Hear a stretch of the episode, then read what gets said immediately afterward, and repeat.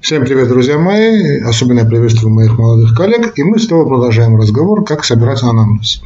Сегодня мы поговорим на такую важную тему, как главная жалоба или основная жалоба. Ну, это понятно, да, когда больной заходит к нам в кабинет, да, или первое общение, первый контакт, здравствуйте, здравствуйте, на что жалуетесь?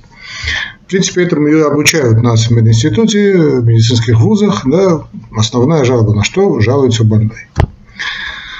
Можно было на этом поставить точку, потому что действительно мы опираемся на тот феномен, что то, что, ну, так скажем, нервирует, то, что смущает, то, что заставляет страдать больного, то и привело его, по идее, к вам. Но это далеко не так. Очень часто главная жалоба является лишь, как говорил доктор Лаун, прикрытием человеческой трагедии. Объясняю, в чем проблема, чтобы было бы понятно. Если мы будем опираться только на главную жалобу, мы практически никогда не достигнем результата. Понимаете как? Вот был такой доктор Канер, к сожалению, не все его переводится на русский язык, очень интересно, что у него были замечания. Вот как раз он описывает свои события, и у него такое, такое меткое сравнение, как основная жалоба есть билет на театральное представление. Сейчас, может быть, по памяти буду его цитировать. То есть, если бы, скажем, вы были бы театральным критиком, смогли бы ли вы написать э, э, очерк, критический очерк о спектакле «Имеют перед глазами лишь билет»?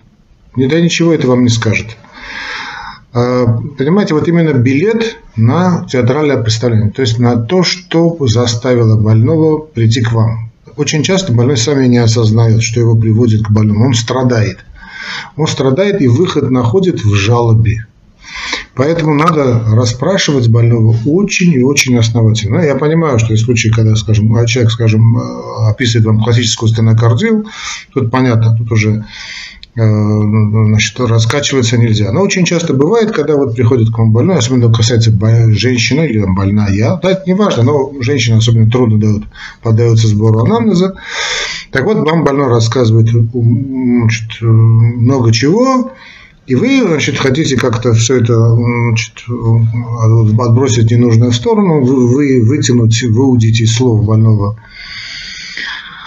Самое главное, то, что мы называем главной или основной жалобой, и вот на него опереться. Это нормально, этому обучают, потому что надо понять, что, скажем, если он рассказывает вам о Шурине своем, или там о собаке, которая лает, дает спать, или о соседе сверху, или там снизу, который, значит, довел человека до истерики, это все понятно, это важно, но вы, значит, молодой врач, вам некогда, вы бегаете, прыгаете, вы хотите туда успеть, туда успеть, тем более не более пятнадцать минут на каждого больного нам выдается, увы и ах, это в лучшем случае, кстати, пятнадцать минут. И вы пускаете самое важное, друзья мои. Именно самое важное касается, понимаете, это как кольцо, да, и э, с бриллиантами. То есть понятно, что бриллиант, который находится в кольце, он очень важен, но он без оправы, ну, не, не скажу, что ничего не значит, теряет свою красоту. Так вот, эти нюансы чрезвычайно важны, чрезвычайно. Э, больной к вам, простите, больной к вам пришел со своими жалобами, понимаете, и вот нормально это желание клинициста выудить самое главное, но все, что вот, как бы оттекает эту жалобу, имеет неприходящее значение. Ибо больному э, можно помочь, лишь узнав о том, что реально тревожит его в этой жизни. Реально. Причем связано это, как казалось бы, не может, может быть абсолютно ни с чем. И, увы, тот же Джон Каннер говорил на эту тему, что врачи не обращают внимания на то, что кроме основной жалобы, э, но это далеко не хороший пример для подражания. Дело в том, что, понимаете, и сам как-то больной, значит, о чем спрашиваешь, ну а что вы нажалуетесь, вы знаете, когда я и сам не знаю. Или начинает вам рассказывать что-то вокруг да около, и вы чувствуете, что, ну, вы потеряли нить, да, это, время уходит, вам кажется, что время уходит зря, я вам скажу следующее, значит, не время, потраченное на разговор, на сбор анамнеза больного, это никогда не может считаться утерянным. Утерянным считается время, когда вы посылаете больного, когда ничего не поняли, посылаете его на анализы какие-то, на дополнительные методы исследования, тем более инвазивные, далеко не безопасные методы исследования. И больной чувствует, что вы просто, может быть, вы ошибаетесь, конечно, но вы просто его отфутболиваете. Практически всегда после длительной беседы оказывается, что причина неблагополучия вот этого физического здоровья кроется в конфликте. Об этом уже много раз говорили, снова скажу. Особенно сердечные заболевания. Основа основ – это конфликт. И в девяноста процентах случаев это тяжелый семейный конфликт. Или конфликт с очень близким человеком. Очень близким человеком. Ну, обычно это члены семьи. То есть, э, человек вам рассказывает, вроде даже классическая стенокардия. То есть, не вроде, это действительно стенокардия. Но э, толчком к развитию этого заболевания послужил именно семейный конфликт. А теперь у него стенокардия. Причем классическая стенокардия.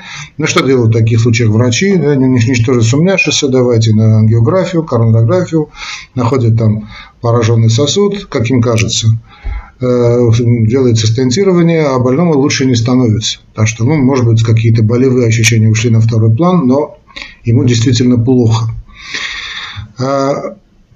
Помните золотые слова, значит, которые всегда, всегда надо говорить э, в таких случаях, которые я всегда говорю, что вот, э, старые слова старых врачей, что э, действительно доброе слово исцеляет лучше любого лекарства, да и, кстати, убивает. Значит, слово близкого человека намного сильнее. Так что, если вы, э, я хочу процитировать по памяти слова доктора Лауна, не стали другом больного, вы никогда его не излечите, никогда его не вылечите. Нет, это мои слова. То есть, если вы не стали действительно другом больного, товарищем больного, вы никогда его не вылечите. Он уйдет от вас, ну, не то что с разочарованием, да, он уйдет, может, может так, увидев ваши дипломы там сзади, да, великое множество.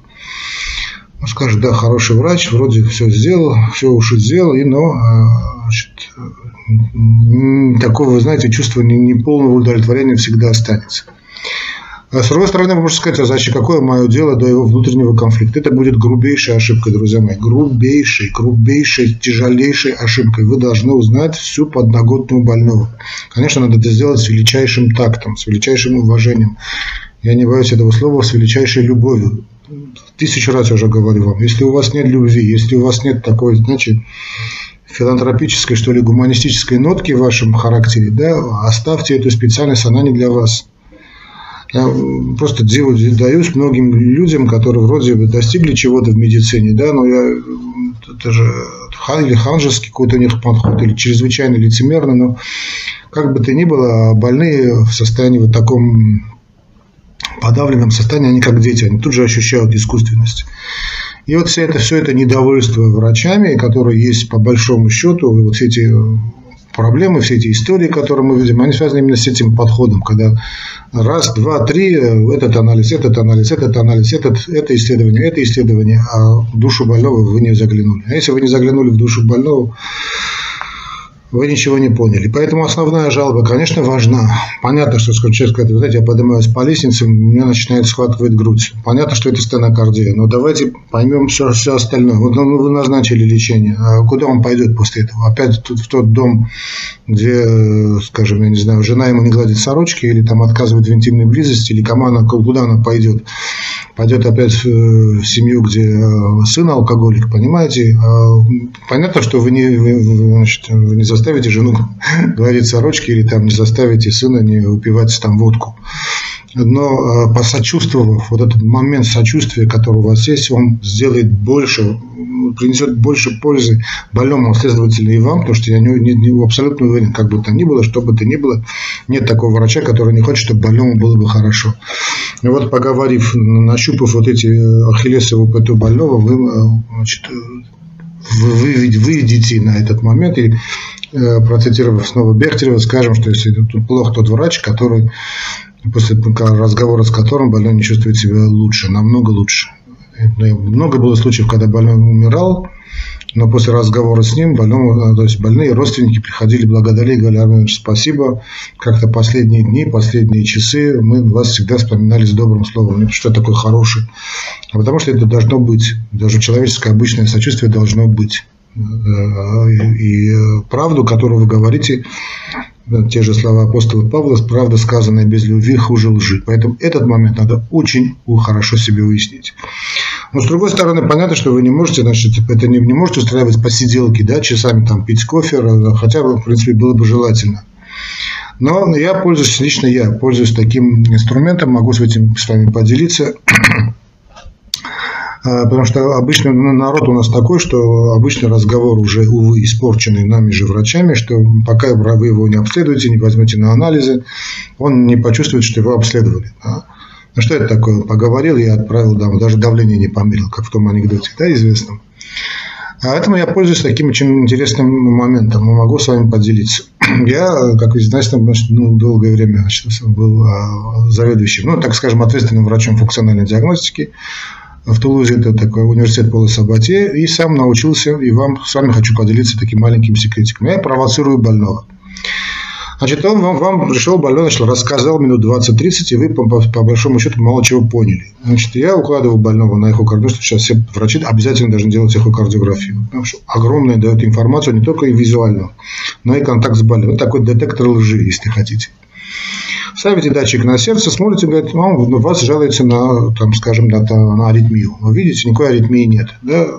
Ну, разговор. Значит, начинаете уже после тридцати минут разговора, там, общения длительного больного, начинаете задавать ему такие провокационные вопросы. Но они, значит, выводите его, на, ну, не на истерику, но на такой момент, который он должен как-то ответить. Вот. Почему вы курите? Вы, наверное, находите, что это правильно, да? Он говорит, конечно, нет, неправильно. Нет, нет такого курильщика, который скажет... Я говорю, сейчас привожу пример, который вам скажет, что курение – это хорошо. Ну, хорошо, а как вы считаете, вы правильно делаете или нет? Говорит, неправильно. А вот это, как вы считаете, как называется человек, который знает, что он делает неправильно и продолжает делать правильно? Ну, дурак. Так это не называете. Больной начинает нервничать, сердиться на себя самого в первую очередь. Да? А стыд – это что? Стыд – это гнев, направленный на самого себя.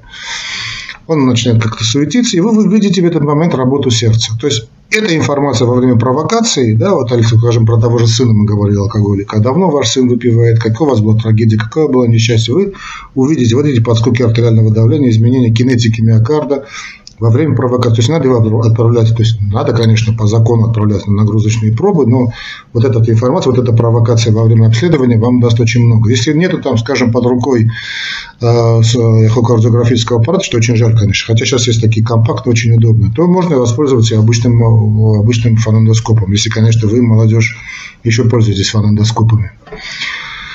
Вот этот момент очень важный. Вот когда, скажем, вы все уяснили, кончили, вы наконец-таки задаете вот этот вопрос, основную жалобу, в самом конце. Вот этот мы вам несколько, видите, вам дал важных советов. Ну, доктор, поговорили, все рассказал, семья, конфликт, там или на работе у него шеф придурок. Ну, неважно что. Ну, э, а как бы вы сами, э, больной, вот, после тридцати минут разговора, да, охарактеризовали, что вас привело ко мне, как, что самое большее, что вас смущает, что вам, э, э, доктор, я не знаю, как вам бы это сказать, уже понятно, он уже вам скажет, вы знаете, да, наверное, вот что-то вы правильно говорите и так далее. То есть, вы, назначив, назначив терапию по основному лечению, вы уже знаете, что тут у него и психосоматики не совсем нормально. То есть, и, наверное, подкрепите ваше лечение общими советами, кроме изменения образа жизни, то есть, здорового образа жизни, плюс, наверное, какие-то препараты антидепрессанты. Ну, тут тоже надо с антидепрессантами очень-очень осторожно, чтобы не навредить. Примем нориноцера, не навреди. Такой больной обязательно к вам вернется, мало того, что он вернется, еще своих друзей приведет к вам, говорит, очень внимательный ко мне врач, он все расспросил, все узнал, как он это все узнал, все удивляются, Армен Леонидович у нас как Шерлок Холмс, как Ванга. Ну, почему? Потому что, не, не потому что я хороший врач, может быть, я хороший врач, я не знаю, но вот тридцатилетний опыт заставляет реального участия, да, реального участия в жизни больного, позволяет вам выявлять детали, которые очень существенны, очень важны. Так что основная жалоба, друзья мои, она очень важна. Главная жалоба больного, конечно, она очень важна, но надо понимать, что она поддается как соус к основному блюду. Основное блюдо – это внутренняя жизнь человека. Так что любите свою специальность, любите, во-первых, любите больного, любите свою специальность, вы должны любить помогать больному, да, вот такое внутреннее должно быть стремление помочь человеку. И у вас все получится, потому что больной почувствует, что вы, даже если вы ошибетесь, он будет знать, что вы реально приняли участие в, значит, в поиске, в диагностическом поиске его лечения. Вот и все, друзья мои, так что будьте внимательны, помните, что любовь действительно лечит все болезни, помогает в диагнозе и помогает в жизни. Всегда. Любовь только помогает, она никогда не бывает минусом. Ну и да пребудет с вами здоровье, как с вами, дорогие мои коллеги будущие, ну и так с вашими, здоров... так, вашими будущими здоровыми больными.